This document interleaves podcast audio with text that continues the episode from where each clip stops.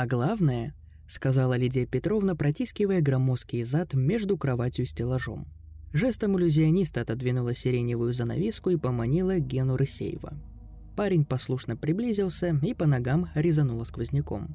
За окнами, за золотистыми кронами рощицы виднелся живописный пруд. Окаемленное бетоном, поддернутое легкой рябью зеркало с опрокинутыми облаками, дрейфующими по водной глади. Лидия Петровна смотрела снизу вверх, оценивая реакцию возможного жильца. Собранные на макушке волосы натянули скальп, и на старушечьей физиономии зафиксировалась легкая озадаченность. От нее исходил приятный аромат яблок и корицы, и вся она была как пирог, сдобный и мучной. «Куповецкий пруд», — тоном экскурсовода произнесла женщина. «Вырод в XVIII веке. На том берегу, отсюда не видать, стоял дворец царицы Елизаветы. Сам Растрелли проектировал. А сейчас кинотеатр «Владивосток». Вы же тоже вроде в кинотеатре работаете. Ага, в пяти звездах на Павелецкой. Да это же доплюнуть можно, расцвела Лидия Петровна. С марксистской на Таганскую, а там через остановку на зеленую ветку. Рысеев кивнул, вновь оглядел комнату. Кровать, тренога с гладильной доской, полки, тумба. В блеклых лучах октябрьского солнца кружились пылинки. Получается, Рысеев потеребил светлую бородку, которая, как он надеялся, делала его старше и солиднее. 14 тысяч плюс счетчики. «Дешевле в Перово не сыщите», – затараторила хозяйка. «До метро рукой подать, парк, пляж опять-таки. Я вам как своему месячный депозит на две части поделю». «Тогда», – Рысеев улыбнулся, – «будем составлять договор?» В коридоре его внимание снова привлекла запертая дверь. К светло-коричневому полотну из ДСП крепилась дешевая картина с 3D-эффектом. Весьма упитанный тигр отдыхал в зарослях бамбука. «А это Митеньки апартаменты», — ласково сообщила Лидия Петровна и зашелестела бумагами. «С весны арендует, довольный. Правда, он сейчас у родителей гостит в Казани, так что вы, Геннадий, временно на хозяйстве. Заполнив договор и внеся предоплату, счастливо звеня ключами от первой своей столичной квартиры, Гена Рысеев отправился в Лобню за вещами. Дима Сомов переехал из Харькова полгода назад, но уже сменил мягкое украинское гаканье на протяжный московский акцент. У друга Рысеев безвозмездно квартировал в течение месяца. «Я больше не бомж!» – вскликнул Рысеев и вручил Димке бутылку коньяка – Сомов махнул рукой, и на ладони материализовались рюмки. Зарабатывал он, показывая фокусы. Товарищи отметили, закусывая алкоголь лимоном и макаронами по-флотски. В Перово Рысеев ехал хмельной и счастливый. Поболтал с мамой, маршируя от станции. С непривычки заблудился среди берез и новостроек. Вон она, угловая двенадцатиэтажка. Опрятный двор, чистый подъезд. И все вызывает эйфорию, даже предвыборная агитация в лифте. Дома. Какое приятное слово. Он включил на ноутбуке Рамштайн. Нагрел воду и принял душ, подпевая Линдеману. Душевую кабину и кафель не мешало отскоблить от грибка. Слив оказался забит, пена достигла щиколоток. И Рысеев, повозившись, вынул целую пробку волос, больше похожих на собачью шерсть. Брезгливо швырнул в унитаз. Распаренный он варил кофе и изучал содержимое ящиков. Тарелки, вилки, ложки, сахар, соль чашка с размашистой надписью «Митенька». К холодильнику был приклеен магнит, широко улыбающийся рыжий пес. Рысеев отворил дверцы и из морозного нутра дохнуло несвежим. Прокисла уха в крапчатой кастрюльке. Он поколеблился и заткнул посудину крышкой. Пусть сосед сам разбирается со своими продуктами. Сквозь гремящий индастриал раздался скрип. Стук. Точно дверная ручка ударила о стену. Рысеев застыл, удивленный, а затем быстро вышел в коридор. Входная дверь и дверь Митеньки были заперты. Переливались желтые глаза трехмерного тигра. Рысеев пожал плечами. Почудилось. На следующий день он встал выспавшийся и полный сил. Не смог найти зубную щетку, хотя точно помнил, что помещал ее на туалетную полку вчера. Время поджимало, и он почистил зубы пальцем позавтракал хлопьями и выскочил в холодное, затянутое сизым туманом утро. Морось висела в воздухе, с пруда дул проморзглый ветер, и деревья призывно качали спутанными ветвями. Яркий мазок выделялся на влажном асфальте в полуметре от Рысеева. Он уставился огорошенный на зубную щетку, голубую совсем как у него. Запрокинул голову, отыскал пятый этаж, окна, естественно, были закрыты. Никто не швырялся из пустой квартиры приспособлениями для гигиены. Мало ли в Москве голубых щеток. В кинотеатр он прибыл за 20 минут до начала рабочего дня. Показывали Крым, Кингсман, Оно. Рысяев проверял билеты и указывал зрителям их места. К вечеру ему казалось, что он пропах карамелью и выучил наизусть реплики Пеннивайза. Он был солидарен с Сомовым. Работа не бей лежачего – но в будущем парень надеялся заиметь уютное кресло в каком-нибудь офисе, все же дипломированный бухгалтер. Чемоданы, не распакованные вчера, оказались перевернутыми. Одежда вывалена на ковер. «Как я так умудрился?» – спросил он в тишине. И решил, что прокинул свое добро, торопясь утром. Он убрал джинсы и свитер обратно в чемоданы, поужинал гречневой кашей и прыгнул на кровать с ноутбуком. От фильма тошнило, он врубил музыкальные клипы и бесцельно скроллил новостную ленту. Надежды окрыляли, тревоги душили. Появятся ли у него лимиты, девушка тут, а деньги, будет ли хватать? И мама справится ли одна? Серая тень прошла в зоне расфокуса за монитором. Рысеев вздрогнул. Взор переместился на дверной проем. Свет из комнаты проникал в коридор, но не разгонял полумрак. Вешалка, увенчанная бейсболкой, напоминала огородное чучело. Крупные цветы на обоях собрались в гротескные фигуры. Глаза устали, понял Рысеев. Захлопнул ноут, зевнул, пара баиньки. Он пробудился ночью и резко сел. Комната вращалась, зыбко изгибались стены. Рысеев заморгал, пытаясь устаканить мир. В дверях высокий до притолоки стоял человек, длинные руки были разведены в стороны, словно для объятий. Рысеев потер виски и выдохнул облегченно. Эта темнота слоится, сгущается и разжижается из-за тусклого мерцания за занавесками. В квартире нет никого. И все же что-то его разбудило. Звук, будто в коридоре ходили. Или ползли. Ругая себя за малодушье, Рысеев поковылял в ванную. Сквозняк обдувал икры. Тигр следил, прячась за бамбуковыми стеблями. Повинуясь призыву, парень подошел к картине и покрутил ручку. Поцарапанный алюминиевый набалдажник. Заперто. Как иначе? Повеяло запахом мокрой шерсти, грязной псины. Арсеев отпрянул инстинктивно. Может, забывчивый Митенька оставил в комнате продукты, и они испортились? В ванной заворчали разбуявшиеся трубы. Рысеев поежился и ругнулся. Рабочий день подходил к концу. На экране отважные кассел-рокские подростки уничтожили дьявольского клоуна. Рассеев рассеянно водил взором по залу, пока не уперся в шевелящийся объект справа от себя.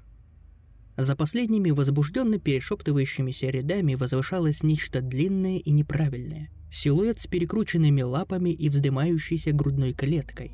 Огородное пугало, болотная коряга, трепещащая на октябрьском ветру дерево. Корпус фонарика заскользил в мгновенно вспотевших пальцах. Луч ковырнул темноту. «Да что со мной?» – раздраженно поинтересовался Арсеев. Вечером он брезгливо изучал собственные джинсы, распятые на постели буквой «В», и прижимал к уху мобильник. Ответили после седьмого гудка. «Лидия Петровна, это Геннадий». Он разгладил штанину механически. «Вы были сегодня у меня?» «Нет», – щелчки в динамике. «Я предупреждаю о визите». «В таком случае...» – он замешкался. «Что произошло?» «Я думаю, кто-то трогал мои вещи. Штаны вывернуты наизнанку, и кофты, хотя я не доставал их из чемодана. И уха съедена. «Подожди, зайника», — раздалось в трубке. Рысеев не сразу понял, что фраза предназначена кому-то третьему. «Простите, моя внучка». «Так что там съели, вы говорите? Вашу уху?» «Не мою. В холодильнике стояла кастрюля с протухшей ухой. Ее съели или вылили. Кастрюля пуста.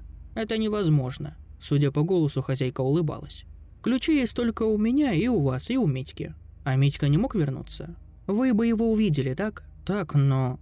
У вас ничего не пропало? Деньги, паспорт, все на месте. Должно быть, вы сами, она кашлянула. Вылили суп и забыли об этом. Уху, а не суп, зачем-то исправил он. Ему приснилась рыжеволосая девочка с лицом юной актрисы из экранизации Кинга.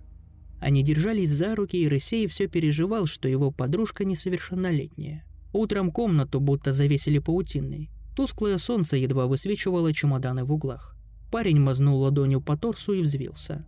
На белой постели на желтой майке отпечатались следы собачьих лап. Точно грязная дворняга наматывала круги, пока он дрых, а потом стояла всеми четырьмя культяпками на его груди и... И что, нюхала его? Дважды Рысеев обежал квартиру, и оба раза утыкивался в запертую комнату и в желтоглазого тигра. Это не имело никакого смысла, но на простынях, на ткани футболки вырисовывались темно-коричневые отпечатки. «Ты запачкался сам», — убеждал рационализм. «Черта с два», — процедил Арсеев. В субботу он пригласил к себе Сомова. Друг посидел на корточках под дурацким тигром и вынес вердикт. «Проще пареной репы. Шпилька есть? Откуда? А скрепка? Есть?» Кончик скрепки погрузился в замочную скважину. «А запереть сможешь?» «Запрем, не бойся. Только что ты там хочешь увидеть?» «Не знаю, блин, но, Димка, я клянусь, сегодня ночью в коридоре снова кто-то шаркал. Ого, то есть твой сосед прячется неделю, чтобы разыграть человека, с которым он не знаком?» «Наверное, нет, но мне не помешает убедиться, иначе... Иначе я свихнусь», — не договорил он. Замок щелкнул, Сомов выпрямился и сказал, «Если за дверью будет стоять Митька, я обделаюсь». Дверь скрипнула. Рассеев уже слышал этот звук, когда мыл голову, тужился на унитазе, когда спал. В комнате царил полумрак. «Ну и запашок», — сморщился Сомов. «Как в собачьем приюте». Сквозь носки Рассеев почувствовал, что ковер мокрый. Мокрый, липкий и вонючий. Стены в отведенной ему комнате драпировали новые обои с геометрическим орнаментом. Здесь же обои были старыми, изодранными в лохмотья у плинтусов. Словно пес чесал когти. Занавески практически не пропускали свет. Но коридорной люстры хватило, чтобы заметить отпечатки пальцев на внутренней поверхности дверного полотна. А еще царапины на нижней части двери. «Съезжал бы ты отсюда, приятель», – прокомментировал Сомов. Они пошарили головами в сумерках. Никаких личных вещей, техники, сувениров, книг. Вообще ничего, кроме кровати, застеленной серой простыней в пятнах гнили. Рысеев поймал себя на мысли, что его не удивили бы растущие на смятых подушках грибы. «Пойдем-ка», — велел Сомов. На пороге странной комнаты Рысеев спросил. «Замок открывается и закрывается изнутри?» Сомов подтвердил. Орудая скрепка, и он вдруг рассмеялся. «Я считал, это у меня срач. «Не больно ты веселился в апартаментах Митьки», — подумал Рысеев. «И что мне делать?» «Ничего, это всего лишь загаженная комната. Ты в ней не живешь. В ней никто не живет, и ты сам сказал, что съехал бы на моем месте. Я погорячился. Плохая новость. У тебя крайне неаккуратный сосед. Хорошее ты всегда можешь свалить. Но сначала дождись его и желательно сфотографируй. Ужасно любопытно посмотреть на Митьку. Через два часа, закрывая за другом входную дверь, Рысеев подумал, пьяно икнув. Мы не проверили под кроватью. Длинные края простыни, за ними легко схорониться. Ну хорош, взъярился парень. Я тут один, совершенно один, так? Тигр взирал из-за бамбука. Ночью ветер атаковал стеклопакеты. Густой туман двигался между зданиями, как сомнища призраков. А в дебрях под боком шоссе энтузиастов что-то корчилось и ползло между корней по мху по заинделевой седой траве. Арсеев проснулся с гадким привкусом во рту и взмыленным лицом, словно его щеки и лоб лизала собака. Прогуливаясь бесцельно по улицам, погруженные в раздумие, он заприметил у метро лимонового цвета курточку, старушечьей букли. Заторопился, позвал. Лидия Петровна то ли имела проблемы со слухом, то ли притворялась. Нагнать ее удалось в сквере. «Геннадий», — сладко улыбалась хозяйка. Зубы у нее были желтые в пятнах, будто в жженном сахаре. Воздухом подышать вышли. Рядом мамаши катали коляски, щебетала детвора, за подстриженными кустами и лысеющими деревьями возвышались в дымке дома. «Лидия Петровна, из комнаты соседа запах идет неприятный. Как бы там ни сгнило чего». «Быть такого не может», – всплеснула пухлыми ручками женщина. «Медька у нас щепетильный, он проконтролировал бы, уезжая. Вспомнилась серая простыня на зловонной кровати и измаранные обои. И все же вы бы заскочили, убедились. «Не стану же я в его комнату вламываться», — возразила хозяйка. «Денек погодьте, цикл закончится, вернется Митька». «Какой цикл?» Лидия Петровна проигнорировала вопрос. Она замерла, уставившись под ноги, сделалась вялой, точно впала в транс. Рысеев проследил за ее взглядом, покосился на зарешетчатый водосток. К прутьям прилипли пятипалые листья. В глубине плескалась вода, замурованная река. «Лидия Петровна». Он подумал о клоуне, прячущемся в канализации. Но ведь то штатмен к тому же вымысел. «Журчит», — проговорила женщина, таинственно улыбнувшись. Склонила голову к плечу. В августе-то затопило нас. У железнодорожной платформы хорду строили. Трубу повредили бестолочи. Тут на Плющево потоп был, подвалы залило, норы разные, пока Мосводоканал не очухался, и вылезло всякое. Рысеев начал подозревать, что у его хозяйки старческий маразм. Это бы объяснило некоторые моменты. Он прочистил горло и переспросил. «Так вы зайдете?» «Не сомневайтесь, Геннадий, надо проконтролировать. Обязательно». Туман маскировал прохожих, превращал их в бесформенные пятна, плоть от плоти серого морока. На пана, украшающем станцию Перова, конь с головой льва и змеей вместо хвоста, зверь апокалипсиса, щерил огнедышащую пасть. Возле Знаменской церкви, где императрица Елизавета венчалась с графом Алексеем Разумовским, одноногий калека монотонно стучал костылями по тротуару. Зеленые лавочки, площадки для воркаута, супермаркет «Пятерочка», там, где были прежде дремучие леса и непроходимые болота. Забившись под одеяло, включив свет везде, кроме комнаты Митьки, Рысеев загуглил Перова. Но попадалась либо жизнерадостная реклама жилья, либо какая-то чушь про дом самоубийц и колдуна Брюса. Свернувшись калачиком, внимая гудению в трубах, он думал о пустой комнате за стеной. Проснулся он в темноте, окоченевший. Часы показывали половину третьего ночи. Арсеев намеревался укутаться потеплее и поспеть вернуться в радостный сон о море, но мочевой пузырь вынудил плясать к унитазу. Запах яблок, корицы и крупного животного витал в воздухе. «Что-то мои нервы совсем расшатались», — подумал Рысеев. На обратном пути он нехотя покосился в глубину коридора. Лужица света, натекшего из комнаты, защищала от непроницаемой тьмы. Он разглядел картину. Тигр теперь взирал не прямо, а чуть скосив желтые буркалы — потому что дверь была приотворена, и в узкой полоске между полотном и вертикальным брусом бурлил мрак. Рысеев метнулся в свою комнату, грохнул дверью. Попятился к дальней стене, захлебываясь ледяным страхом. Желудок скрутило, сердце болезненно колотилось. «Стоп!» – возвал он к логике. «Я же не проверил, действительно ли Димка запер ту долбанную конуру. Это сквозняк откупорил ее. Вот и все объяснения». Обозленный на себя за панический побег, он распахнул оконные створки и вдохнул полной грудью. Ветер сдул с тумбы салфетки, сердце постепенно утихомиривалось. Рысеев уперся ладонями в подоконник, рассматривая пейзаж.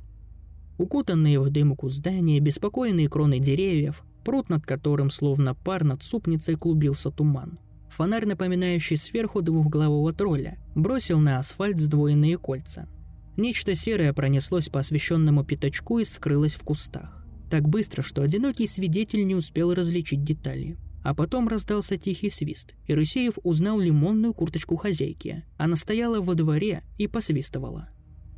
Не дать не взять собачница, выгуливающая пса. Но почему ночью? И почему под его окнами? Снова серое пятно юркнуло в поле зрения. Исчезло под замшелым козырьком подъезда. «Это не собака», — чувствуя на языке привкус меди, подумал Росеев. Лимонная курточка вошла в подъезд следом за питомцем. «Она что, поднимается сюда?» Рысеев захлопнул окно. Порыв ветра распахнул комнатную дверь. Он вообразил, как едет дребезжа лифт, и хозяйка теребит грязную шерсть животины. Вместо того, чтобы достойно встретить чудную женщину, поговорить, он кинулся в кровать и натянул до подбородка одеяло – из-под полуприоткрытых век уставился на дверной проем. А неописуемый ужас терзал нутро. Лязгнул замок, незваные гости вошли в квартиру. По коридору просеменило что-то большое, горбатое, что-то... Митька? Убралось в боковую комнату. Массивная фигура Лидии Петровны заслонила обзор. Рысеев сжимал веки, осознавая, что это сумасшествие. «Вы спите?» Хотел бы он спать, и не здесь, а как минимум в Лобне, на Димкиной раскладушке. «Вы спите?» — голос прозвучал ближе. Старуха вторглась в его спальню. «Да вскочи ты!» — взмолился Рысеев. «Устрой скандал, вышвырни ее и завтра же убирайся сам!»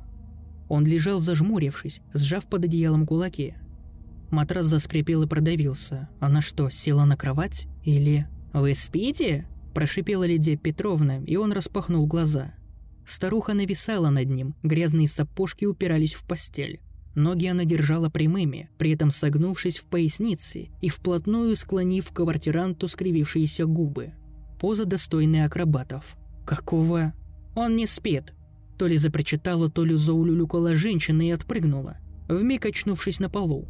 Бахнула стену алюминиевый кругляш дверной ручки. Рысеев барахтался, пытаясь сбросить одеяло. «Вы не бойтесь», — сказала Лидия Петровна с придыханием. «Воглый вам не сделает больно. Если не сопротивляться, не сделает». Крик застрял в горле, когда Рысеев увидел соседа. Серую, перекрученную, словно древесные корни тварь, всю состоящую из обрубков собачьих лап, из замусоленных хвостов, из голов безродных дворняк, в чьих скалящихся пастях увязли прелые листья и мертвые мотыльки. Существо должно было смердеть трупами, но все, что ощутил Рысеев, запах промокшей шерсти, канализации и осени. Оно шло, отталкиваясь многочисленными конечностями, и морды болтались под брюхом, как вымя, а слюна сочилась с клыков. Из нагромождения дохлятины на ошеломленного Рысеева глядело человеческое лицо, тронутое гниением лицо квартиранта. Разъявленный рот пророс гроздью когтистых собачьих лап, а в пустой глазнице извивался, лакая воздух, шершавый красный язык. Но тот, кого хозяйка называла Волглым, хоронился за мешаниной морты лап, и он первый вцепился в Рсеева. «Купавинский пруд», — нахваливала хозяйка, словно не слыша настойчивой трели. «Настоящее украшение Перова. На северном берегу, на улице Лазо, раньше стоял дворец царицы Елизаветы, его проектировал... Простите, вежливо прервал Саша Фирсов. Вам звонят. По лицу Лидии Петровны, как по водной глади, пробежала рябь. Она закряхтела и потопала в коридор. Саша вертелся, глазея на осенний парк снаружи, на высотке, на спешивших пешеходов. «И до университета рукой подать», — прикидывал он. Из прохожей доносились голоса. «Я же вам уже говорила». Хозяйке перечил скрытый дермантиновыми дверями молодой человек. Но его родители понятия не имеют, где он. Извините, это не моя забота следить за перемещениями бывших квартирантов. Я знаю, но ваш друг съехал, не предупредив. Я считаю, такое поведение недопустимо. Козлов везде хватает, подумал Саша. А второй жилец, не унимался визитер. Я могу с ним поговорить? Он выселился недавно, развел антисанитарию и дал дёру. Хотите, поищите в Казани. А теперь, извините, у меня клиенты. Лидия Петровна хряснула щеколдой сильнее, чем было необходимо. Саша отлепился от подоконника. «Итак, на чем мы остановились?» – часто моргая спросила женщина. «На цене. 14 тысяч, верно? Лучшая цена в Перово. Что ж, меня устраивает». В коридоре он задержал взгляд на запертых дверях с прикрепленной к ней картиной. Желтоглазым тигром среди стеблей бамбука. «А это комната Геночки», – ласково сказала хозяйка.